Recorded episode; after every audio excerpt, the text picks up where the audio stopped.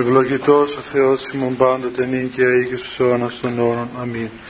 Χριστός ανέστη εκ νεκρών θανάτων πατήσας και έτσι εν της μνήμας της ζωήν χαρισάμενος Αναστάσου Ιησούς από του τάφου, καθώς προείπεν εδώ και νημήν την αιώνιον ζωήν και το μέγα έλεος. Αμήν.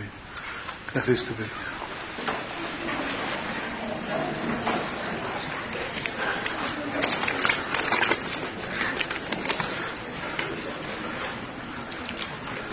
Σήμερα είναι η τελευταία φορά που θα έχουμε αυτή τη συγκέντρωση, για φέτος τουλάχιστον, μέχρι του χρόνου. Να δούμε αν ζούμε πρώτα, να μας αφήσουν να ζούμε, και αν ζούμε βλέπουμε τι κάνουμε. Θεός είναι μεγάλος. Πότε αρχίζετε εξετάσεις? Πότε? 17 Μαΐου. Μέχρι πότε? Πώς? Από 17 μέχρι 30 Μαΐου. Και τον Ιούνιο τι κάνετε? Α, Ιούνιος, Ιούλιος, Αύγουστος. Εμάς νομίζω ήταν τον Ιούνιο τα εξετάσεις μας εμάς. Τέλος πάντων. Όχι στο Λύκειο, στο Πανεπιστήμιο. Καλά είναι. Λοιπόν, έχουμε μερικές ερωτήσεις, παιδιά, εδώ να τις απαντήσουμε για να μην τις αφήσουμε για τον χρόνο. Τι είπατε?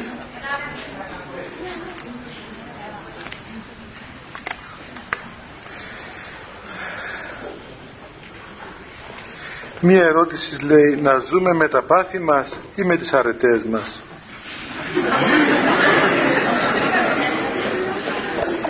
Τι θέλει να πει άραγε?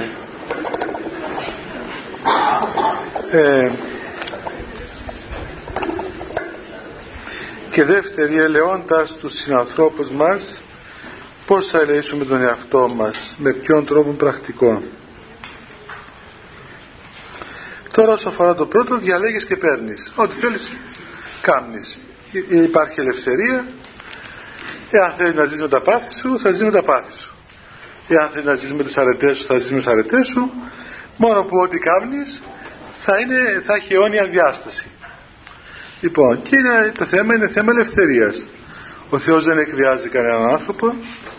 Ο καθένας μπορεί να διαλέξει στη ζωή του να κάνει αυτό το οποίο θέλει. Πλην όμως πρέπει να γνωρίσει πολύ καλά τι είναι αυτό το οποίο θέλει να κάνει και τι σημαίνει αυτό το οποίο κάνει, γιατί δυστυχώς η άγνοια είναι ένα από τα σοβαρότερα προβλήματα μας, διότι δεν ξέρουμε πολλές φορές τι είναι αυτό που κάνουμε. Και η γνώση δεν είναι μόνο, παιδιά, θεωρητική γνώση, δηλαδή να ξέρουμε τι σημαίνει το ένα, τι σημαίνει το άλλο, αλλά γνώσεις είναι και η πρακτική μορφή των πραγμάτων. Δηλαδή να ξέρουμε στο πρακτικό επίπεδο ότι όταν ο άνθρωπος ζει μέσα στην αμαρτία, αυτό σημαίνει ότι καλλιεργεί μέσα στην ψυχή του μια κατάσταση τέτοια η οποία δεν τον αφήνει να πλησιάσει τον Θεό, δεν τον αφήνει να αγαπήσει τον Θεό. Οπότε αυτή η απόσταση από τον Θεό, η μη αγάπη του Θεού, αυτό το πράγμα έχει αιώνια διάσταση. Δηλαδή ο άνθρωπος συνεχίζει την κατάσταση που έχει σε αυτόν τον κόσμο και στην αιώνια ζωή. Αλλά και το άλλο είναι ακόμα, ότι εάν κάποιος άνθρωπος συνηθίσει τρόποντινά τον εαυτόν του να αισθάνεται μια ευχαρίστηση στην αμαρτία, στα πάθη, τότε μετά θέλει κόπον για να μεταβάλει τη συνήθεια αυτήν της ψυχής του. Σαν κάποιον, ας πούμε, ο οποίος, ξέρω εγώ, συνήθισε να τρώει ένα φαγητό κατά τον έναν τρόπο, με πολύ αλάτι, ας πούμε. Μετά τον τα φέταν άλατα, του φαίνουν τελείως άνοστα. Μπορεί να είναι πιο υγιεινά τα άλατα φαγητά, μπορεί να είναι πιο φυσικά, μπορεί να είναι επιβεβλημένα από τους γιατρούς. Πλην όμως, να είχα το συνηθίσει, χρειάζεται να κάνει κόπον. Όπως οποιονδήποτε πάθος. Βλέπεις ένας μπεκρής, βλέπει ένα μπουκάλι κρασί και νομίζει, ας πούμε, ότι είναι το πιο αγαπημένο του πράγμα στον κόσμο.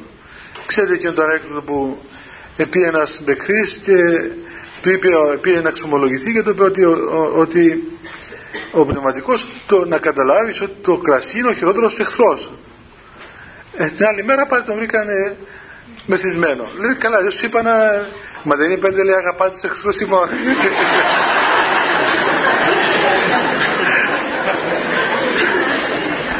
Αφού αυτός είναι και ο χειρότερος μας εχθρός, πρέπει να τον αγαπούμε ακόμα περισσότερο. Δηλαδή ο άνθρωπος εξοικειώνεται με την αμαρτία, εξοικειώνεται, και μετά θέλει κόπο να επιστρέψει πίσω στην αρετή, όπως ένας Άγιος άνθρωπος, παιδιά, ένας Άγιος άνθρωπος ο οποίος η ψυχή του εξοικειώθηκε με τη χάρη του Αγίου Πνεύματος και αισθάνεται ευχαρίστηση, αισθάνεται χαρά, αισθάνεται, ας πούμε, πολύ γλυκύτητα, πολύ νηδονή πνευματική, ευρισκόμενος κοντά στον Θεό, ευρισκόμενος στον χώρο του Θεού. Και εάν αυτόν τον άνθρωπο, τον Άγιον άνθρωπο, τον πνευματικό, τον αναγκάσεις να ζήσει με έναν άλλον τρόπο, αυτός θα είναι δυστυχισμένος, δεν θα μπορέσει, θα είναι πολύ δυστυχισμένος. Δηλαδή, αν τον αναγκάσεις να κάνει μια αμαρτία η οποία στα μάτια των άλλων ανθρώπων είναι τόσο ελκυστική και τόσο, ξέρω εγώ, σπουδαία, αυτός ο άνθρωπος ο οποίος εξοικειώθηκε με τη χάρη του Αγίου Πνεύματος, η ψυχή του δεν θα μπορέσει να δεχθεί την αμαρτία, θα την αηδιάσει. Διότι έχει μια άλλη αίσθηση η ψυχή του. Όπως, ας πούμε, αν κάποιος άνθρωπος έχει καθαρό νου, παραδείγματος χάρη, έχει καθαρό νου, αυτός ο άνθρωπος, και αν τον πιέσει κάποιος να αποκτήσει ένα κακό λογισμό, δηλαδή να πει ο ίδιος άνθρωπος αυτός ότι θα καθίσω να σκεφτώ, ας πούμε, μια αισχρήν εικόνα, και πιέσει τον εαυτό να σκεφτεί το πιο αισχρό πράγμα ή το πιο ελκυστικό, να πούμε, πώς να το πούμε, το πιο φιλίδωνο πράγμα που μπορεί να σκεφτεί κανείς. Ο άνθρωπος που έχει συνηθίσει την ψυχή και την καρδία του μέσα σε μια αγνότητα σκέψεων, όταν πιέσει τον εαυτό να σκεφτεί και το πράγμα, θα αισθανθεί μια, όπως, ας πούμε, άμα πιέσει τον εαυτό να φάει κάτι που δεν μπορεί να το φάει, σαν σε μια αναηδία προς αυτό, και κάνει που πάει να κάνει μετό. Το ίδιο συμβαίνει και με αυτόν τον άνθρωπο, γιατί εξοικειώθηκε η ψυχή του με τη χάρη του Θεού. Κατά τον ίδιο τρόπο βλέπεις κάποιος που εξοικειώθηκε, να πούμε, με την αμαρτία, όταν ακούει τον λόγο του Θεού του πιάνει αηδία, δεν θέλει, αηδιάζει, ας πούμε, τα βρίσκει γελία, τα βρίσκει, ας πούμε, ανόητα πράγματα, δεν μπορεί να καταλάβει, είναι ανοησία για αυτόν τα όσα λέγονται τα περί Θεού και όσα κάνει ένας άνθρωπος του Θεού, που είναι όλα ανόητα. Αντίθετα, εάν έρθει σε θεογνωσία, αν έρθει κοντά στο Θεό, τότε αλλάζει πλέον η κατάστασή του μετά από έναν δικό του αγώνα προσωπικό, και τότε, αφού αλλάξει η κατάστασή του, τότε βλέπει τον παλιόν του εαυτόν και διαρωτάται, μα πώς εγώ έκανα εκείνα τα πράγματα ή πώς άντεχα, και αισθάνεται πολύ πόνο, πολύ οδύνη για την προηγούμενη, ας πούμε, κατάσταση στην οποία βρίσκεται. Άρα το θέμα των ειδονών και των παθών και των αρετής δεν είναι μόνο κάτι το οποίο αφορά την μεταθάνατο ζωή, την αιώνια ζωή, αλλά είναι κάτι που αφορά το είναι μας από τώρα. Όπως κανείς συνηθίσει τον εαυτόν του κατά τρόπον αυτόν ενεργεί. Σας είπα και πριν 2-3 χρόνια ωραίο παράδειγμα, αλλά για να δείτε πώς είναι οι Άγιοι. Στο γεροντικό γράφει ένα γεγονός. Λέει, 2 ασκητές έμειναν στην έρημο μόνοι τους, ερημίτες, μοναχοί. Πέρασαν πολλά χρόνια, 70-80 χρόνια μόνοι στην έρημο. Είπαν αυτοί, όταν γέρασαν πλέον, μα ακούσαμε ότι στον κόσμο οι άνθρωποι τσακώνονται κιόλας. Εμείς τόσο καιρό εδώ δεν τσακωθήκαμε καμιά ημέρα. Να τσακωθούμε. Να τσακωθούμε. Πώς τσακώνονται στον κόσμο, άραγε, τι κάνουν για τσακώνονται. Λέει ο ένας, να σου πω, λέει, θα βάλαμε αυτήν τη στάμνα που πίνα νερό στη μέση. Θα σταθείς εσύ απ' εκεί, εγώ απ' εδώ. Εσύ θα λες ότι αυτή η στάμνα είναι δική μου. Εγώ θα λέω όχι δική μου, όχι εσύ θα λες δική μου, μέχρι να τσακωθούμε. Εντάξει. Την έβαλα τη στάμνα, ήρθε η ώρα, άρχισε ένας. Αυτή η στάμνα είναι δική μου. Του λέει άλλος, όχι, αυτή η στάμνα είναι δική μου. Δεν πειράζει, αδερφή μου, λέει, αφού είναι δική σου, πάρτε.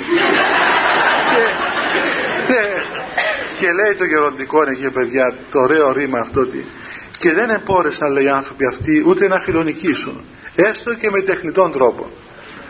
Λοιπόν, ενώ είχε άλλους ανθρώπους που συνήθιζαν να τσακώνονται, ας πούμε, σπίτι τους, Και αν περάσει και μια εβδομάδα και δεν τσακωθούν, δεν αισθάνονται καλά. Και ξέρω περιπτώσεις που, πώς να πούμε, δίνουν λίγο ξύλο έτσι κάθε εβδομάδα, μόνο και μόνο για να ξαναβρούν τη φόρμα τους, να ξαναβρούν τον εαυτό τους. Και όπως και ο τρόπος στον οποίο εκφράζεται κανένας. Δηλαδή, ένας άνθρωπος, παιδιά, συνηθίσει να εκφράζεται κατά τρόπον ειρωνικών. Δηλαδή, πάει του μιλήσει το παιδί του και δεν μπορεί να του απαντήσει ή να τον ακούσει, αλλά του μιλάει κατά τρόπον ειρωνικών. Και μπορεί ο καμένος ο γονιός, ο πατέρας, οι πατέρες είναι στο κάνουν αυτά τα πράγματα, οι άντρες. Δηλαδή, μπορεί να έχει καλή διάθεση για το παιδί του, αλλά δεν συνήθισε να απαντά στο παιδί του με τρόπον καλό. Αλλά το απαντά με ειρωνία. Το παιδί ακούει την ειρωνία και δεν απορρίπτει τον πατέρα του, ας πούμε. Ενώ πρέπει να καταλάβει ότι έτσι έμαθε αυτό να μιλά. Ή με τρόπο, ας πούμε, απορριπτικών, ή με τρόπο χυδαίων. Δηλαδή, όπως συνηθίσει κανείς, έτσι εκφράζεται. Και μετά είναι πολύ δύσκολο αυτόν τον άνθρωπο, ο οποίος έμαθε να εκφράζεται με έναν χυδαίο τρόπο, να μιλά, ας πούμε, ειρωνικά, να μιλά απορριπτικά, να μιλάει περήφανα, να μιλά ξέρω εγώ χίλια δυο πράγματα, θέλει πολύ κόπο, πάρα πολύ κόπο να το μεταβάλεις, διότι η συνήθεια είναι δευτέρα φύσης και όταν η συνήθεια κατακτήσει τον άνθρωπο, τότε γίνεται πολύ τυραννική μετά και θέλει πολύ κόπο, πολύ αγώνα. Πρώτα απ' όλα πρέπει να το συνειδητοποιήσει κανένας ότι αυτό το πράγμα που κάνεις είναι κακό. Και μέχρι να το συνειδητοποιήσει θέλει πολλή δουλειά. Δεν το καταλαβαίνει κανείς εύκολα. Καταλαβαίνει ότι ο τρόπος που μιλά είναι άσχημος. Και δεν βλέπετε τι γίνεται γύρω μας. Όταν περπατάει κανείς στους δρόμους ή στα λεωφορεία παλαιότερα που. Στην Κύπρο δεν έχει και λεωφορεία τώρα. Στην Ελλάδα δεν έχει λεωφορεία. Και στα γυμνάσια, στα σχολεία, στο στρατό. Βλέπεις, πάει να πει μια κουβέντα και λέει και 10 βρυσιές μέσα. Πάει να πει του φίλου του, ξέρω εγώ, καλώς ήρθες φίλε μας, και του λέει βλακίες, λέει ας πούμε, λέει εσχρότητες, λέει ας πούμε κάτι βαριές κουβέντες. Λες, μα τι είναι αυτό το πράγμα, το καλωσόρισμα τούτο. Δηλαδή, δεν τα χαϊδευτικά λόγια, το κάνουμε. Τι είναι η κατάσταση. Έμαθε να εκφράζεται έτσι. Το δε χειρότερο να ακούσεις και γυναίκες να μιλούν κατά αυτόν τον τρόπο. Εκεί είναι πλέον. Εκεί είναι δηλαδή φρίκη, αηδία μέχρι εσχάτων. Δηλαδή να ακούεις κοπέλες, καλά οι άντρες εκτίσεις χοντροκομμένοι ας πούμε, τέλος πάντων, οι γυναίκες οι οποίες είναι λεπτοκαμωμένες, δηλαδή ο Θεός έκαμε ας πούμε και να έχουν μια λεπτότητα, να είναι μητέρες, να τις βλέπει να λένε σχρόλογα ή να μιλούν με σχρόν τρόπο απέσιες, εκείνες είναι δηλαδή, πώς να πούμε, δεν βρίσκει κανείς, πώς να τις χαρακτηρίσει κανείς. Δηλαδή είναι άσχημο πράγμα παιδιά, είναι άσχημο. Και δεν είναι ότι είναι κακοί άνθρωποι, δεν είναι ότι κακά παιδιά, ας πούμε, κακές κοπέλες, αλλά ακριβώς αυτό που λέει εδώ η ερώτηση, επειδή εξοικειώθηκε με τη σχρολογία, εξοικειώθηκε με τον κακό τρόπο που ντύνεται. Βλέπεις, λες παιδί, μα πώς ήρθες έτσι, και κοιτάτε αυτούς από πάνω μέχρι κάτω, λέει, μα τι έχω άραγε, και τι δεν έχεις πρώτα απ' όλα, και μετά αρχίζει η συνοποιή, ας πούμε, να κρύβει τα νύχια της, να μην φαίνονται που είναι πράσινα, που είναι κίτρινα. Και η εξοικείωσης ακόμα και με την αμαρτία είναι πολύ άσχημο πράγμα. Ενώ όταν ο άνθρωπος πράγματι εξοικειωθεί με το καλό, με την αρετή, με την κατά Θεόν ζωή, τότε εύκολα κινείται σε μια φυσικότητα, ας πούμε, έχει μια φυσικότητα. Και αυτή η φυσικότητα το βοηθά, ας πούμε, ανα πάσα στιγμή. Βλέπετε, υπάρχουν άνθρωποι οι οποίοι ντρέπονται εκ φύσεως. Έχουν μια συνήθεια να ντρέπονται. Και αυτή η ντροπή τους βοηθά. Δηλαδή, βλέπεις έναν άνθρωπο που ντρέπεται και το χαίρεσαι. Και λες, δεν περάσει κάτι, να ντρέπεται και λίγο, παρά να τελείως ξεδιάντραπος, ας πούμε, και να μην έχει, ας πούμε, να μην συναισθάνεται καθόλου. Και η ντροπή είναι και αυτή μέσα στη φύση του ανθρώπου. Έτσι, να είναι λίγο συναισθανμένος ένας άνθρωπος. Οπότε αυτό που είπα στην αρχή, διαλέγει κανείς και παίρνει. Διαλέγει ένας άνθρωπος πώς θέλει να ζήσει τη ζωή του, πώς θέλει να χαρακτηρίζεται και κάνει ό,τι θέλει. Βέβαια είναι γεγονός το άλλο ότι αυτά τα πράγματα, παιδιά, γυρίζουν πάνω μας στο τέλος. Και να πάμε σε αυτή την δεύτερη που λέει, ελεώντας τους συνανθρώπους μας πώς θα λύσουν τον εαυτό μας. Με αν μάθεις να αγαπάς τον αδελφό σου, για να μάθεις να βοηθάς τον εαυτό σου, βοηθάς τον αδελφό σου, βοηθάς τον εαυτό σου στο τέλος και αγαπάς και τον εαυτό σου έτσι. Βλέποντας τον άλλον άνθρωπο και προσπαθώντας να είσαι λεπτός με τον άλλον άνθρωπο και ευγενικός και καλός, τότε ας πούμε είσαι πραγματικά, αυτό επιστρέφει πίσω και έρχεται σε μια ευεργεσία προς τον δικό σου εαυτό. Δεν μπορείς δηλαδή να έχεις δύο μέτρα και δύο σταθμά, δεν γίνεται. Δεν μπορείς στον εαυτό σου να είσαι έτσι και στους άλλους αλλιώς. Εάν είσαι καλός με τους άλλους, τότε αυτή η καλοσύνη προς τους άλλους σιγά σιγά επιστρέφει πίσω και γίνεσαι καλός και με τον εαυτό σου. Και αυτό είναι κάτι που πρέπει να το έχουμε, διότι είναι γεγονός ότι το πρώτο πρόβλημα στις σχέσεις μας είναι το πρόβλημα των εαυτών μας. Είναι ένα πρόβλημα επίκαιρο, δηλαδή έτσι, σύγχρονο πρόβλημα. Ο άνθρωπος να τα χάνει με τον εαυτό του, να μην είναι καλός φίλος με τον εαυτό του. Ενώ ξέρετε ότι ο καλύτερος μας φίλος είμαστε εμείς ήδη. Ο καλύτερος φίλος μας είναι ο εαυτός μας. Αλλά πότε γίνεται φίλος μας? Όταν πάψει να κάνει αταξίες, δηλαδή όταν φύγει αυτή η σχιζοφρένεια που μας διακατέχει, δηλαδή άλλα κάνουμε και άλλα θέλουμε και άλλα σκεφτόμαστε και ανάλογα με τι πάθη έχουμε κατά καιρούς λειτουργούμε με αυτά τα πράγματα. Ο Θεός μας έδωσε τον ηγεμόνα νου.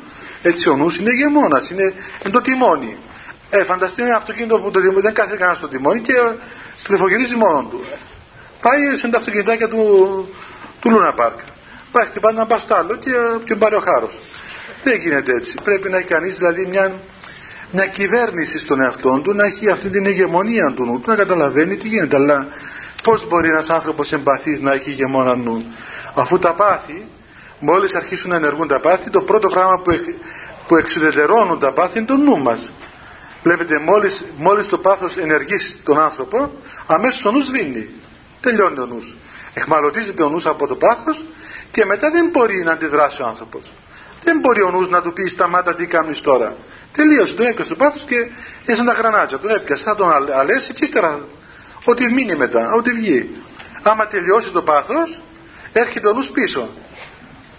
Αλλά έρχεται με κακή διάθεση πλέον. Και αντί να έρχεται σωστά και όμορφα, με μια ταπείνωση να δει τι κάνει τώρα, ας πούμε, μετά από τα συντρίμμια, επειδή έχω μη εγωισμό, αρχίζουν τα γιατί. Γιατί να το κάνω, και γιατί να το κάνω, και γιατί να το πω, και ξέρω εγώ ιστορίες. Και τα γιατί, μετά αρχίζουν οι καταθλίψεις, αρχίζουν ξέρω εγώ τα φάρμακα, αρχίζουν χίλια δύο πράγματα και έχουμε ιστορίες μετά. Δηλαδή όλα ξεκινούν από αυτήν την επιβαλλωμένη αρμονία μέσω ψυχικού κόσμου του ανθρώπου. Αλλά για να γίνει αρμονία, παιδιά, όπως σε οποιοδήποτε πράγμα, είτε και σε ένα κτίριο, είτε σε οποιοδήποτε χώρο, πρέπει να υπάρχει μια αρμονία. Εκεί σημαίνει δεν υπάρχουν κενά. Όπου υπάρχει κενό δεν γίνεται αρμονία. Βλέπετε, αν έχει ένα κενό, κάπου κάτι δεν κολλά, κάτι δεν πάει καλά. Υπάρχει ένα κενό. Πρέπει να συμπληρωθούν τα κενά και όχι απλώς να συμπληρωθούν, δηλαδή να πια να κολλήσουν ένα πάνω στο άλλο ως έτυχε, αλλά πρέπει να συμπληρωθούν με τρόπο σωστό, με μια σωστή ιεραρχία. Και αφού έχει έτσι είναι γεμάτος ο άνθρωπος, είναι πλήρης πλέον, δεν έχει κενά μέσα του, δεν έχει ας πούμε διαλήψεις τρόπον την αηπορία του, τότε αρχίζει παραπράγματι ο άνθρωπος να παράγει μια αρμονική έτσι μελωδία, δηλαδή όλη του η ζωή, όλη του η συμπεριφορά έχει μια αρμονία. Αλλά πώς μπορεί να μην έχει κενά όταν απουσιάζει το πρώτο στον πράγμα στον άνθρωπο που είναι η παρουσία του Θεού Πατέρα του? Άμα ο ουράνιος πατέρας δεν είναι μέσα, αυτό το κενό του πατρός του ουρανίου δεν το καλύπτει τίποτα άλλο, τίποτα δεν καλύπτεται, οπότε παραμένει κενό. Και άρα λοιπόν έχουμε μετά παραφωνίες, όπως όσοι ξέρουν από μουσική, άμα ξεκουρδιστεί καμιά νότα, αυτή καμιά χορδή, όσο και να παίζεις, τα κάνει όλα θάλασσα. Δεν γίνεται. Πρέπει να την κουρδίσεις καλά, να είναι τεντωμένη ακριβώς, να παράγει μια αρμονία μαζί με τα υπόλοιπα. Άρα λοιπόν ο άνθρωπος ο οποίος θέλει να έχει μια αρμονία, πρέπει να ανακαλύψει αυτά τα οποία του είναι απαραίτητα στοιχεία στο ψυχικό του κόσμο. Και το πρώτιστον, το οποίο είναι συνεχτικό των υπολείπων, είναι ακριβώς αυτή η σωστή και ζώσα σχέση με τον Θεό Πατέρα. Μετά η συνεχεία τα υπόλοιπα πλέον μπαίνουν στη σωστή θέση. Και οι σπουδές και τα λεφτά και η υγεία και η εξυπνάδα και τα χρήματα και οι δονές και όλα τα πάντα μπαίνουν στη σωστή σχέση. Και έτσι ιεραρχούνται όμορφα. Αν δεν υπάρχει σωστή ιεραρχία, τότε υπάρχουν προβλήματα. Κάποια στιγμή ο άνθρωπος θα δυσκολευτεί, θα απογοητευτεί, θα προδοθεί, διότι επένδυσε όλο του το είναι πάνω σε πράγματα τα οποία δεν έπρεπε να ήταν τόσο απόλυτα, ενώ έπρεπε να είναι λιγότερο, έπρεπε να είναι κάπου σχετικά. Άρα λοιπόν ο άνθρωπος ο οποίος βοηθά τον άλλον και έχει καλές σχέσεις με τους άλλους ανθρώπους, οπωσδήποτε αυτό έρχεται πίσω και τον βοηθά τον ίδιο. Περισσότερο δε αν έχει ζώσα σχέση με τον Θεό, αυτό του φέρνει μια εσωτερική αρμονία, μια ειρήνη μέσα του, μια ψυχική ειρήνη, η οποία κάνει αυτόν τον άνθρωπο να είναι φίλος με τον εαυτόν του, να αγαπά τον εαυτόν του, να αγαπά τον πλησίον του, να αγαπά τον κόσμο, να αγαπά τους πάντες. Και είναι ο εαυτός του, είναι ο καλύτερος του φίλος και είναι και ο καλύτερος του γιατρός. Και έτσι ο άνθρωπος ξέρει πλέον να εντοπίζει, να κάνει διάγνωση ο ίδιος στο από πού πάσχει. Δηλαδή μπορεί να θεραπεύσει τον αυτόν τον μόνος του, ενώ βέβαια ψυχικά, όχι σωματικά, αν πονεί το στομάχι του, ξέρει το πόδι του, αλλά στο ψυχικό κόσμο μπορεί ο ίδιος ακριβώς ο άνθρωπος αυτός, επειδή είναι άνθρωπος που έχει εμπειρία της αρμονίας της ψυχικής, να εντοπίσει τα τυχόν ανθρώπινα κενά μέσα του και να τα καλύψει.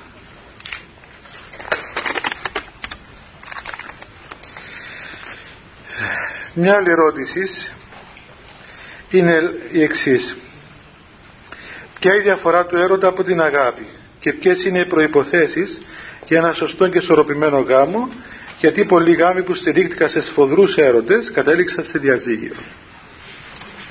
Γιατί άραγε? Κάθε φορά διαρωτώ με κι εγώ, 60 διαζύγια μέχρι σήμερα στη Λεμεσό.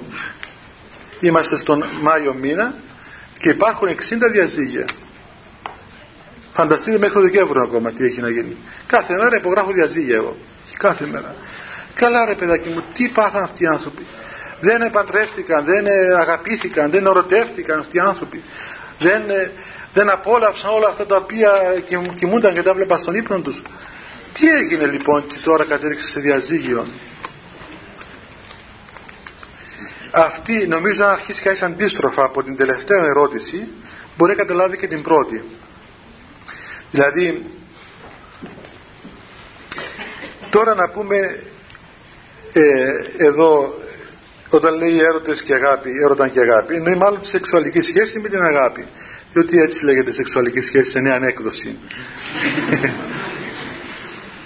Όπως είπαμε, η έκτρωση λέγεται διακοπή και ίσεως, και που άκουσα σήμερα στο αυτοκίνητο, είπε ότι βομβάρδισαν ένα πώς το λένε, λεωφορείο οι Αμερικάνοι, και είπαν ότι ας πούμε όποτε θέλουν μπορούν να διακόπτουν μερικά πράγματα, ας πούμε, τα οποία δεν τους πάνε και πολύ καλά, ας πούμε, δεν λένε και κανένα συγγνώμη.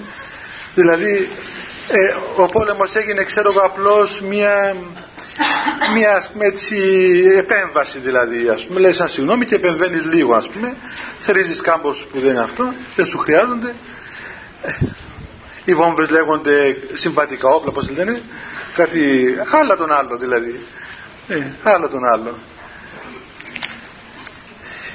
Το πρόβλημα, παιδιά, είναι διότι εσυγχύσαν οι άνθρωποι την αγάπη με τη σεξουαλική πράξη και δεν μπορούν να καταλάβουν ότι άλλον το ένα, άλλο το άλλο.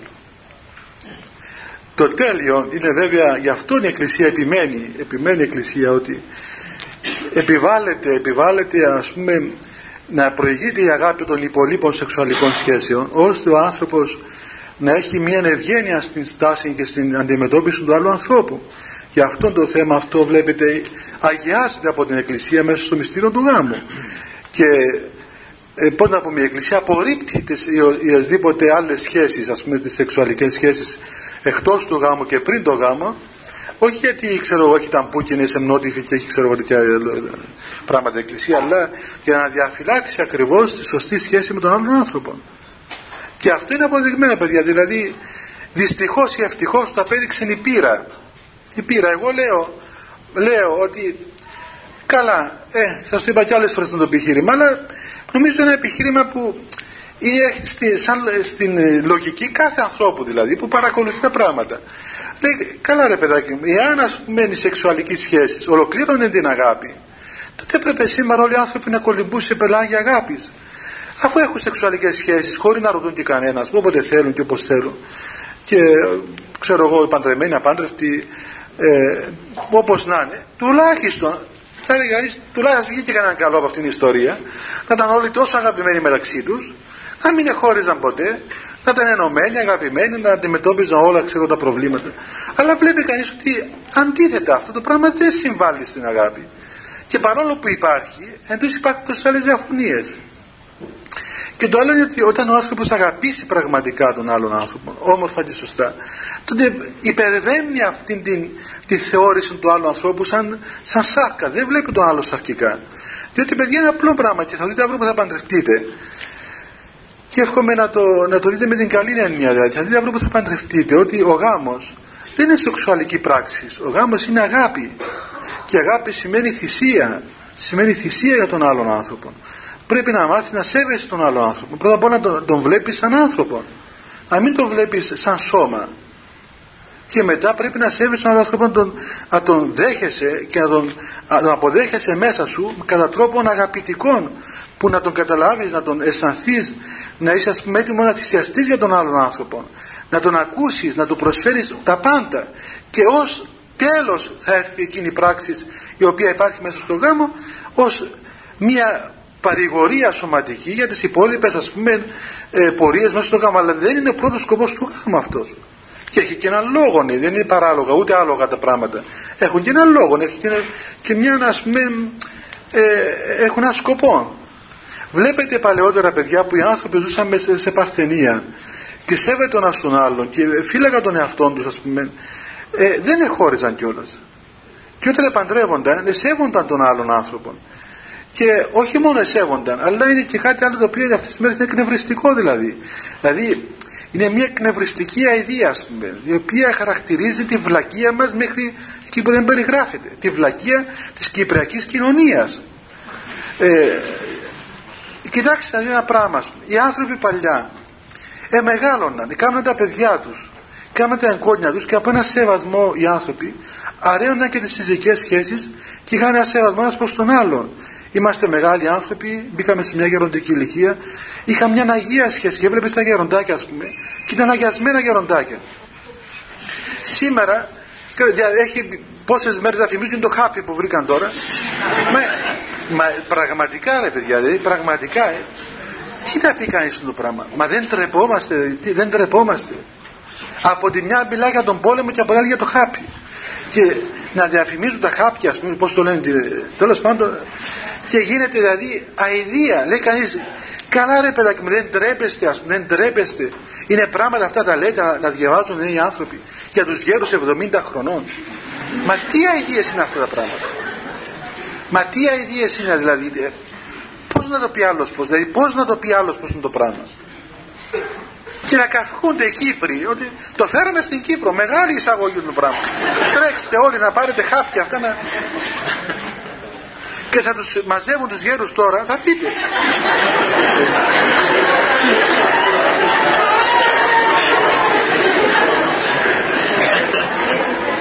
Θα τους μαζεύουν από τους οίκους ανοχής τώρα, τους γέρους. Δεν τους φτάνει που ξεκούκια να πω θα έρθει κλήρωση που θα έχει δύο πράγματα. Αυτό τους έλειπε.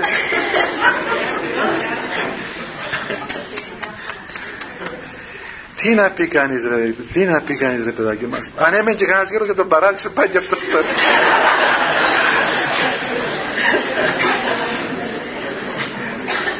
Δηλαδή να χαθεί τελείως η σοφροσύνη από το ανθρώπινο είδος. Να μην υπάρχει σοφροσύνη. Κατέστρεψαν τους νέους με τα παλιοπεριοδικά, με τις πορνοκασέτες, με τα αυτά. Κατέστρεψαν τους παντρεμένους και τους γέρους τώρα. Και αυτούς να τους διαλύσουν και αυτούς. Να μην αφήσουν κανέναν.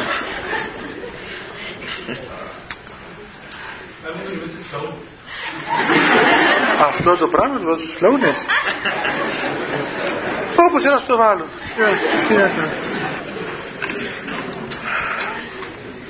Λοιπόν παιδιά, πρέπει τα πράγματα να ξεχωρίζουν. Τουλάχιστον, ξέρετε ρε παιδιά, να σας πω κάτι.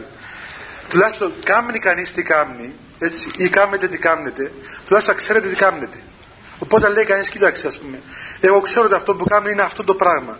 Αυτό λέγεται μοιχεία, αυτό λέγεται πορνεία, αυτό λέγεται φόνος, αυτό λέγεται ξέρω, το ξέρω. Μπορεί να μην μπορώ να μην το κάνω, αλλά ξέρω τι είναι.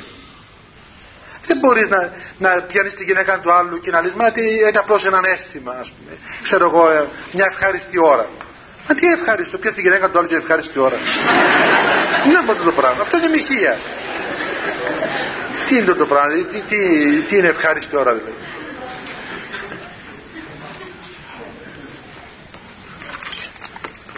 Πάρε το χατσάρι.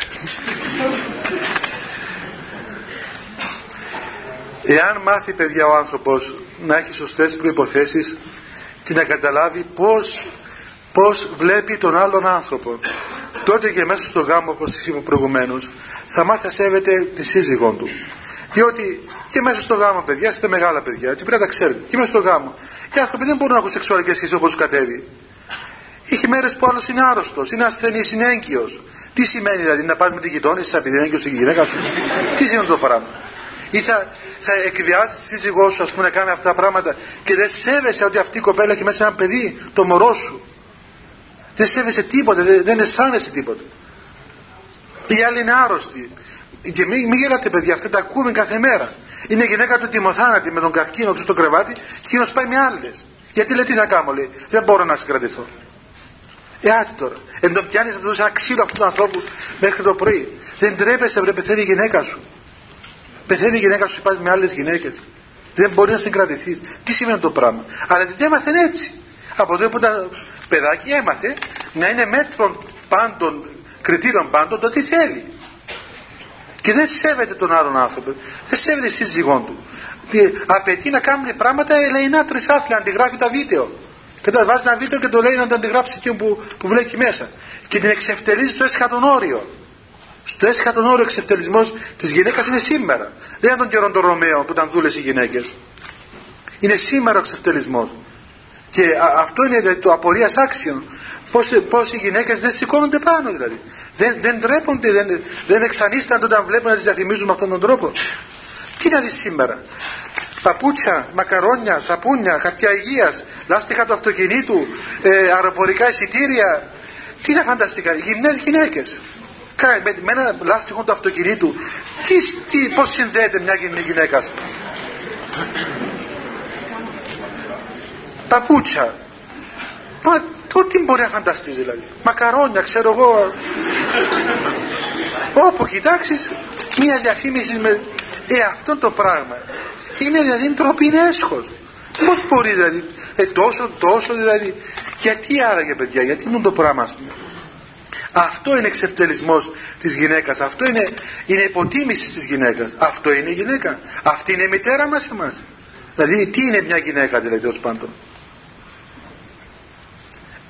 Βέβαια, όπως είπαμε προηγουμένως, όταν κανείς συνηθίσει, παιδιά, έτσι. Σήμερα τις βλέπεις εκεί γεμάτα τα, οι δρόμοι, κάτι παλιό, αφήσεις, κάτι αηδίες δηλαδή που ντρέπεται. Και τόσο πολύ εξοικειωθήκαμε οι πάντες, δεν είναι τίποτα, το βλέπεις και τίποτα, όπως βλέπεις με, ξέρω εγώ, μια διαφήμιση ή οτιδήποτε άλλος. Όχι διότι φτάσαμε σε μέτρα απαθίας, αλλά φτάσαμε σε μέτρα αναισθησίας. Δηλαδή φτάσαμε στην αναισθησία, δεν σου κάνει καμία αίσθηση.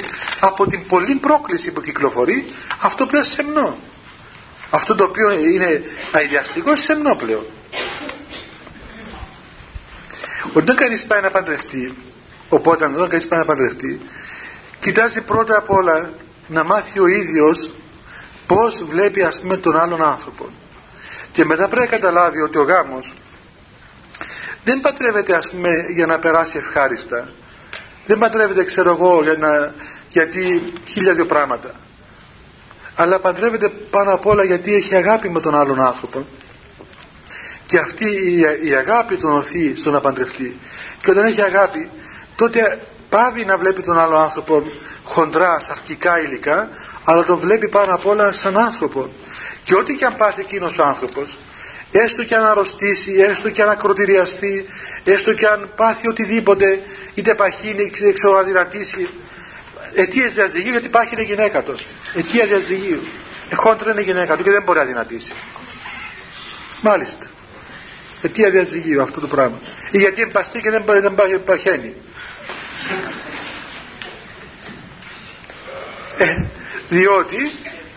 Διότι κριτήριον πάντων ήταν ακριβώς το τι του αρέσει εκείνου του ανθρώπου. Έτσι κινήθηκε. Εάν δεν καταλάβουμε ότι αγάπη σημαίνει θυσία, σημαίνει κένωση του εαυτού μας, εμείς να αποθάνομαι, εμείς να ζήσει ο άλλος άνθρωπος. Δεν μπορείς να αγαπάς από τη στιγμή που απαιτάς από τον άλλον αυτά τα πράγματα. Δεν τον αγαπάς.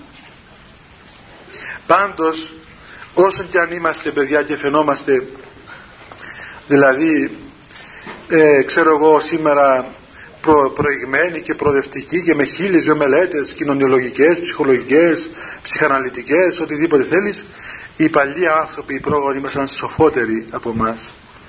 Σοφότεροι. Και έβλεπες αυτούς τους ανθρώπους πραγματικά και τους θαύμαζες. Δέστε, σας είπα και άλλες φορές, δέστε φωτογραφίες γυναικών του 1930, πριν 60 χρόνια. Να δείτε τι όμορφες γυναίκες ήταν, και όμορφες, αυτή η ομορφιά ήταν πρώτα εσωτερική και μετά εξωτερική. Βλέπεις κάτι κοπέλες λεβέντισες. Κάτι κοπέλες λεβέντισες, δηλαδή ένα πρόσωπο καθαρό, μια ας πούμε παρουσία δηλαδή, που δεν σου επιτρέπει να τη δεις σαν γυναίκα πρώτα απ' όλα. Γιατί είναι κυρία, έχει μιας, όπως όταν βλέπεις τις εικόνες των Αγίων, την Παναγία κτλ. Δεν τη βλέπεις σαν γυναίκα, αλλά βλέπεις σαν πρόσωπο γυναικείο μεν, αλλά έναν άνθρωπο. Δέστε αυτές τις παλιές γυναίκες. Εγώ βλέπα τις φωτογραφίες της γιαγιάς που ήταν αραβωνιασμένη και παντρεμένη. Βλέπω μια κοπέλα εκεί, ας πούμε, που όσο δηλαδή δεστραμμένος νους και να είσαι, δεν μπορείς να την δεις σεξουαλικά αυτήν την γυναίκα. Τη βλέπεις πρώτα σαν άνθρωπο. Γιατί φαίνεται πάνω της αυτή η αρχοντιά της φύσεώς της. Καταλαβαίνεις ότι αυτή είναι μια μάνα. Και εγώ θα γίνει μια χαριτωμένη γιαγιά. Και θα γίνει ένας άνθρωπος ο οποίος έχει ένα σκοπό για προορισμό. Και βλέπεις και τον άντρα που στέκει δίπλα της, και δεν είναι με κανέναν τρόπο ξέρω που δεν τη φωτογραφίες κοιτάει ένας τον άλλο ονειροπαρμένη. Έχει μια ας πούμε σοβαρότητα, στέκει σαν άντρας ας πούμε. Σαν το ξέρω εγώ, σαν αποφλακωμένο νό ας πούμε κοιτάει στο υπερπέρα την γυναίκα του. Έχει μια αρχοντιά, είναι άνδρας, έχει μια ανθρωπρέπεια πάνω του. Και έτσι οι άνθρωποι ξεκινούσαν και σεβόμενοι ένας τον άλλο, δεν βιάζονταν. Δεν βιάζονταν ας πούμε να προχωρήσουν να κάνουν όλα σε μια νύχτα και να μην τρέπονται μέσα στο ίδιο σπίτι με τους γονείς τους, στο διπλανό κρεβάτι, στο διπλανό δωμάτιο. Έτσι. Και χάθηκε η ελαχίστη εντροπή από το σπίτι. Στο άλλο δωμάτιο ήταν οι γονείς, στο άλλο δωμάτιο ήταν οι άλλοι, και στο άλλο δωμάτιο ήταν τα κοριτσάκια τα μικρά. Και να πηγαίνει σπίτι, ας πούμε, να μην τρέπονται, κυκλοφορούν μέσα με τα ισόρουχα. Γιατί τώρα είναι σπίτι μου, λέει. Κατάλαβες. Πούτε και ρωτήστε, παιδιά, τους γονείς σας, εάν είδαν τους γονείς τους καμιά φορά με τα ισόρουχα. Ρωτήστε τους να δείτε. Ουδέποτε. Σε κανένα σπίτι παλιό δεν γίνονται το πράγμα. Και σήμερα τα κυκλοφορούν γυμνοί με στα σπίτια τους. Πώς θα υπάρξει αυτή η ιερότητα του σπιτιού, να αισθανθεί το παιδί το σπίτι του ιερό. Μετά βέβαια μέσα στο σπίτι θα σπάσει όλα, θα βλαστιμήσει, θα βρίσει τη μάνα του, θα τη φτύσει, θα φτύσει τον πατέρα του. Βέβαια πώς θα το φτύσει, αφού το βλέπει τα ισόριχα όλη μέρα, το βλέπει να απομολοχεί, το βλέπει να συγχρολογεί, το βλέπει να μη σέβεται τον εαυτό, να μη σέβεται τη γυναίκα του, να μη σέβεται, ξέρω εγώ, να βλέπει βαλιόεργα. Θα το φτύσει ο γιος του, ασφαλώς θα το φτύσει. Και του ταιριάζει το φτύσιμο. Διότι χάθηκε ο σεβασμός. Είναι αυτά δηλαδή, είναι μια ιεραρχία, παιδιά. Ο σεβασμός αρχίζει από εμάς τους ιδίους. Σεβόμαστε τον εαυτό μας, σεβόμαστε τον άλλον άνθρωπο, σεβόμαστε το σπίτι μας. Το σπίτι μας, έστω και αν είμαστε μόνοι μας στο σπίτι. Βλέπετε, μέσα στο μοναχισμό μιλούμε για την ιερότητα του κελιού μας. Και λέει, ας πούμε, ένας απόφθεγμα, πρόσεξε μοναχέ, το κελίο σου είναι ο τόπος της εμφανίσεως του Θεού. Και πράγματι, παιδιά, ξέρετε, κάθε μοναχός, αν του πεις το πιο πολύτιμο πράγμα που έχεις στήσει, το κελί σου, το κελί μου, το δωμάτιό μου. Που τι είναι το δωμάτιο? Είναι το δωμάτιό σου που είσαι μέσα. Και στο δωμάτιο προσεύχομαι, αγωνίζομαι, είναι οι εικόνες μου, είναι αυτά τα οποία έχω. Είναι όλα, και σαν είναι κανείς μέσα στο δωμάτιο του, μια άνεση, μια παρηγορία, σαν είσαι ωραία, μένεις στο δωμάτιό σου. Και θέλει να μείνει ακόμα περισσότερο. Ο πιο ωραίος χώρος της υπάρξης είναι το δωμάτιο σου. Σήμερα στο άλλο μήνες πήγε όλη μέρα σπίτι, δεν το χωράει το σπίτι του. Το σπίτι τον διώχνει.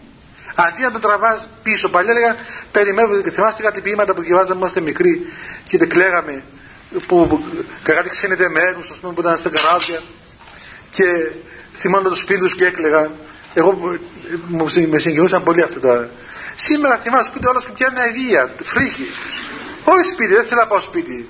Που τα τώρα να πάμε σπίτι, έξω. διότι το σπίτι τον διώχνει. Βέβαια τον διώχνει. Αφού χάθηκαν η ιερότητα της οικογένειας. Τι να πάει σπίτι να κάνει. Να βρίζεται με τους γονείς του. Ένα σπίτι που δεν έχει ειρήνη μέσα. Δεν έχει ειρήνη. Δεν έχει σεβασμό. Δεν έχει τίποτα για το σπίτι. Αυτά τουλάχιστον εσείς αύριο που θα κάνετε σπίτι.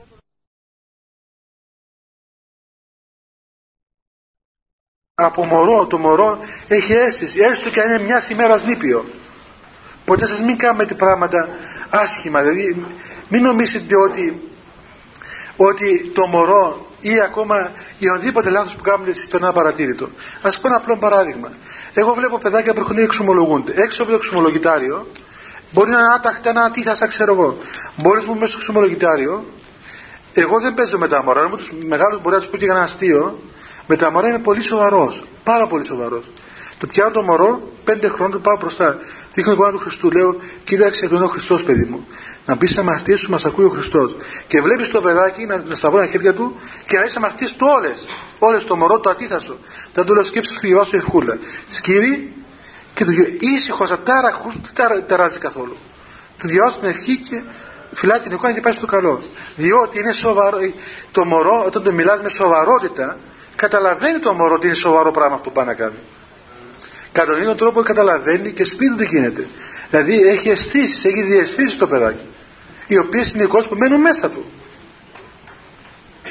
Έτσι λοιπόν, εσείς σπίτι σας να ξέρετε να δημιουργήσετε καλή ατμόσφαιρα, καλές συνθήκες στο σπίτι.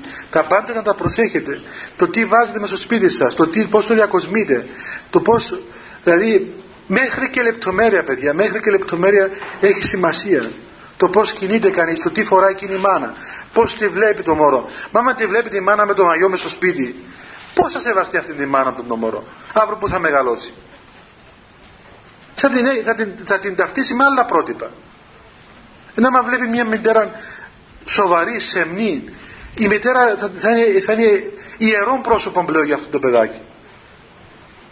Και νομίζω ο καθένας μας, εάν στραφούμε μέσα μας, μπορούμε, τουλάχιστον εμείς που είμαστε πιο παλιοί από εσάς και φτάσαμε τους παππούδες και γιαγιάδες και τους γονείς μας, έχουμε άλλες εικόνες. Και θα δείτε, παιδιά, ότι θα αναγκαστείτε και εσείς να επιστρέψετε πίσω, να βρείτε αυτόν τον τρόπο ζωής. Διότι ο τρόπος ο άλλος που σερβίρεται σήμερα είναι καταστροφικός, δεν έχει αποτέλεσμα. Δεν βγάζει πουθενά. Καθημερινά αυξάνουν οι χωρισμοί, αυξάνουν οι τραγωδίες οικογενειακές, χάνεται η επικοινωνία. Δεν έχουν επικοινωνία. Γιατί ποτέ δεν είχαν. Ενόμιζαν ότι είχαν επικοινωνία όταν παντρεύτηκαν. Γιατί ο νους ήταν αλλού. Αλλά μετά, όταν έφυγε ο πρώτος θαυμασμός και το πρώτο θάμπομα των σεξουαλικών πράξεων και ήρθαν τα πράγματα στη θέση τους, ανεκάλυψαν ότι, λέει, ποτέ δεν τον αγάπησα εγώ αυτόν τον άνθρωπο.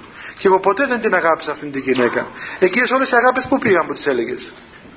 Εκείνα όλα τα σιρόπια και εκείνα όλα τα πράγματα, τι έγιναν, τι απέγιναν εκείνα. Ήταν αγάπες εκείνες τελικά? Δεν ήταν αγάπες. Ήταν πάθη.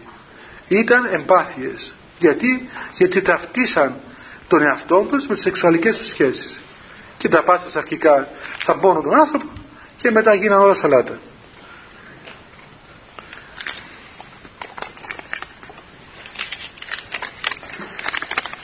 Πώς μπορεί ένας νέος άνθρωπος και ιδιαίτερα ένα ζευγάρι, όλο τέτοια σήμερα, ένα ζευγάρι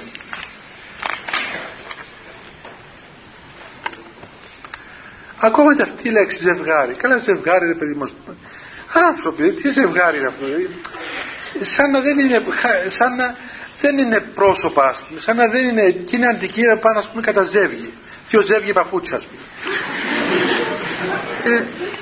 Δηλαδή, τέλος πάντων, είναι απρόσωπες εκφράσεις.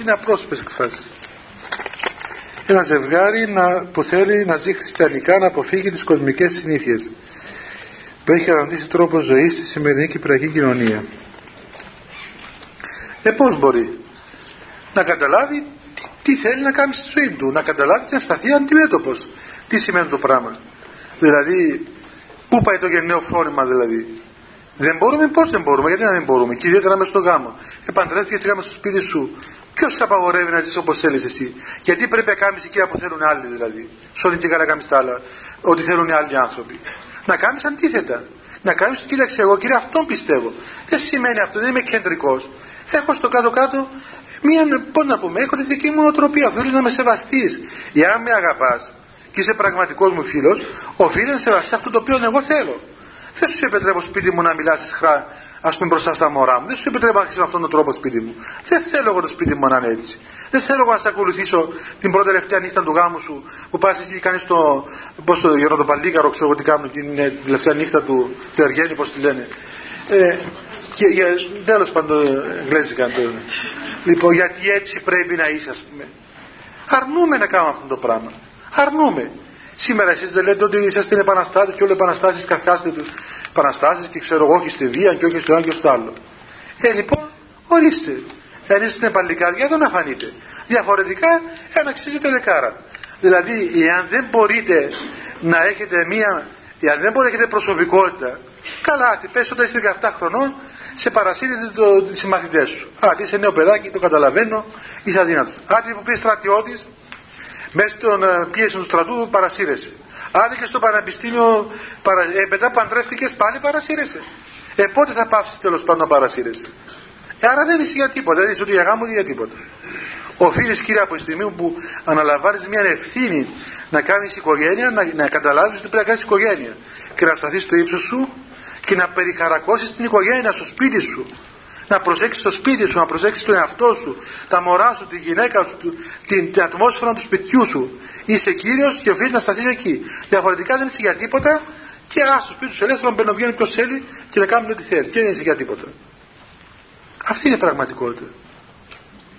Και νομίζω ότι μέσα στο γάμο ο άνθρωπος μπορεί, έχει τη δυνατότητα. Και αυτά οφείλει και μέσα στο γάμο να έχει καλή εξήγηση με τη σύζυγό του, ας πούμε, ο ένας με τον άλλον. Να έχουν κοινές γραμμές εκ των προτέρων, να καταλαβαίνουν, να καταλαβαίνονται, να έχουν δηλαδή ψυχική επαφή, ώστε εκείνο το οποίο λέει ο ένας να μην το απορρίπτει ο άλλος. Διαφορετικά μέσα στο γάμο, εάν ο ένας εκ των δύο δεν δέχεται αυτό που λέει ο άλλος, ή άγιος θα γίνεις ή δαίμονας, ή θα νευριάζεις όλη μέρα και θα τσακώνεσαι, ή θα κάνεις υπομονή και θα γίνεις άγιος. Από τα δύο το ένα. Και ένα τελευταίο για να μην την αφήσουμε κι αυτή. Ποια είναι η γνώμη σας για τις εκτρώσεις? Νομίζω τα ευκόλωσε νόμενα παραλείπονται. Τι είναι η γνώμη σου για τις εκτρώσεις? Σας είπα και την άλλη φορά στα μεδού, να πούνε ότι ας πούμε προλαμβάνουν ξέρω, τα σύνδρομα Down, το ένα το άλλο. Πώς τα προλαμβάνετε, με ποιον τρόπο μαγικών τα προλαμβάνετε όλα τα σύνδρομα? Με κάτι εξετάσεις που γίνονται πριν. Και μετά εξετάσεις τι γίνεται. Μετά εξετάσεις δηλαδή ενημερώνω με τη μητέρα. Ναι, και αφού δεν ενημερώσω και την πιάει ο πανικός στη μητέρα, τη λέει εντάξει μην πανικοβάλλεις, υπάρχει και μια άλλη λύση, θα σου κάνω μια διακοπή οικίησεως δηλαδή, και τις απαλλάσσεις από το άρρωστο μωρό το οποίο θα γεννούσες εσύ η καλή μητέρα. Και τους είπα και εγώ, πράγματι δηλαδή είναι ευχής έργο αγγλικό από τη μάνα μας που την πρώτη στιγμή μας συλλαμβάνει. Ο πρώτος κίνδυνος της ζωής μας είναι η μάνα μας. Δηλαδή, μόλις συλλάβει το έμβριο, αμέσως θα πάει να το εξετάσει. Είναι καλό το έμβριο μου, το μωρό μου. Να αποφασίσω αν θα το αφήσω, διαφορετικό πετάξω. Και είναι τυχερά τα έμβρια τα οποία διαβιώνουν από την μητέρα τους. Και αφού επιβιώσουν μετά από την μητρική αγάπη, τίγρης. Είναι φοβερό πράγμα, παιδιά. Μια γυναίκα να. Ξέρετε, είναι απίστευτο πράγμα το τι. Κυρίως τις γυναίκες, επειδή είναι φύσεις τους. Δηλαδή, μια κοπέλα που κάνει έκτρωση, το τι υφίσταται ψυχικά δηλαδή, είναι φοβερό, απίστευτο. Δηλαδή, δεν μπορεί να σκοτώσεις τη φύση σου, ό,τι και να κάνεις. Μπορεί εκείνη τώρα που είσαι ζαλισμένο να μην καταλάβεις τι κάνεις, αλλά ύστερα έρχεται πίσω και εμπιστεύω αυτά τα πράγματα. Δεν είναι ωραία πράγματα, παιδιά. Είσαι έγκυος, οφείλεις, αγαπητή μου κυρία, να βαστάξεις το παιδάκι σου. Όπως και αν έχει το πράγμα. Όπως και αν έχει. Άρρωστο. Καλό, κακό, δεν γίνεται. Αυτό σημαίνει γονιός. Αναλαμβάνεις την ευθύνη του παιδιού σου. Έτσι είναι. Παιδιά, δεν έχω να σας πω τίποτα άλλο. Συγγνώμη που σας μίλησα λίγο έντονα, αλλά θυμήθηκα αυτούς που καυχούνται για τις ανοησίες και με πιάσαν το... Τι θα κάνουμε ρε παιδιά. Όμως να σας πω, εσείς είστε νέοι, γεράσαμε τώρα, εσείς είστε νέοι. Και οφείλετε, εάν είσαστε παλικάρια και λεβέντες, το οφείλετε να αντισταθείτε σε αυτήν τη βλακεία που κυκλοφορεί σήμερα. Να αντισταθείτε και τουλάχιστον να έχετε ένα φρόνημα άλλο, ρε παιδιά, έτσι. Να μην καταπίνουμε ό,τι μας σερβίρουν μέσα στον όνον τόπο. Λοιπόν, παιδιά, να κάνουμε προσευχή. Θα συναντηθούμε του χρόνου πρώτα ο Θεός. Μια ανακοίνωση, τι λέει. Αύριο Τρίτη 4 Πέμπτου και από ώρες 9 μέχρι 1 το πρωί θα διεξαχθεί αιμοδοσία στην αίθουσα των τελετών του Πανεπιστημίου. Και όσοι μπορείτε να πάτε να δώσετε αίμα. Επίσης, παιδιά, τώρα στο τέλος, μετά την προσευχή, μπορεί να περάσετε από εδώ να πάρετε ένα βιβλίο, αφού δεν μπόρεσα να σας τελειώσω το βάπτισμα. Είναι ένα πολύ ωραίο βιβλίο. Είναι δώρο της Αρχιεπισκοπής. Έτσι, είναι δώρο της Αρχιεπισκοπής Κύπρου προς εσάς. Είναι ένα βιβλίο πάρα πολύ ωραίο, σημαντικό, σπουδαίο.